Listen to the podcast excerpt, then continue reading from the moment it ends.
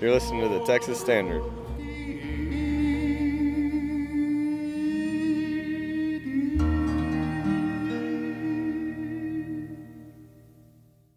I recently drove northwest of Tomball to visit the Texas Renaissance Festival. While strolling the grounds, I came across a group of five friends, all dressed in period clothes. Bought or rented, costumes are expensive.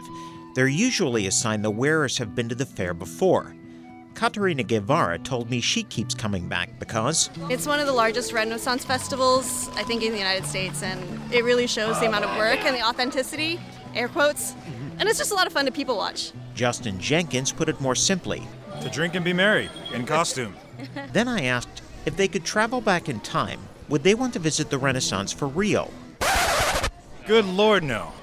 Not dysentery, lifespan, pass. Good call on their part, because there are few periods of history where the romantic image clashes more with the gritty reality. I had always wanted to time travel. If I could just go back in time to a palace, even for a day. Eleanor Herman is the author of The Royal Art of Poison Filthy Palaces, Fatal Cosmetics, Deadly Medicine, and Murder Most Foul. And having written this book, I wouldn't do it anymore. I'd be afraid I'd come back with something really, really disgusting. Let's start with the basics.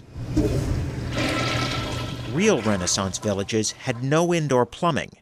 Palaces like Versailles were toxic waste dumps. There were brimming chamber pots full of bacteria and parasites in just about every room. And even worse, the, the courtiers routinely dropped their breeches and did their business in the middle of the hall.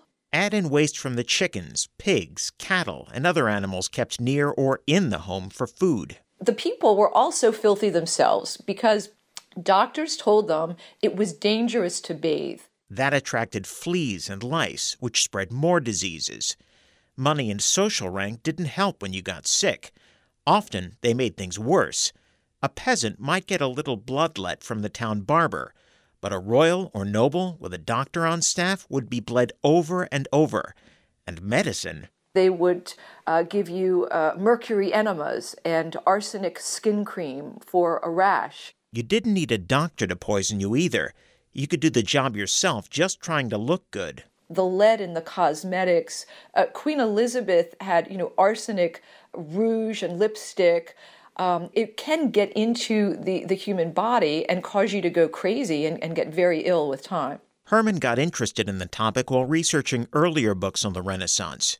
If anyone at court died, rumors of poison started flying, and Herman found there were genuine assassinations. But if someone died because of something they ate, there was usually a simpler explanation. They cooked the, the food, the meat, over an open hearth.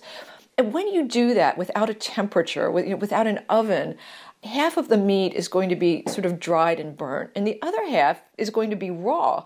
You could sicken and die very easily from food poisoning before they had IV drips to give you some hydration. And they would think that was poisoning because the symptoms are, are quite similar. Herman lives near Washington, D.C. From August through October, she'll dress up in full costume and head to the Maryland Renaissance Festival to sell her latest book. She loves it. Her advice? Go to the festival, enjoy the beauty and the pageantry, eat safe food, and go home afterward without having to worry you've caught the plague.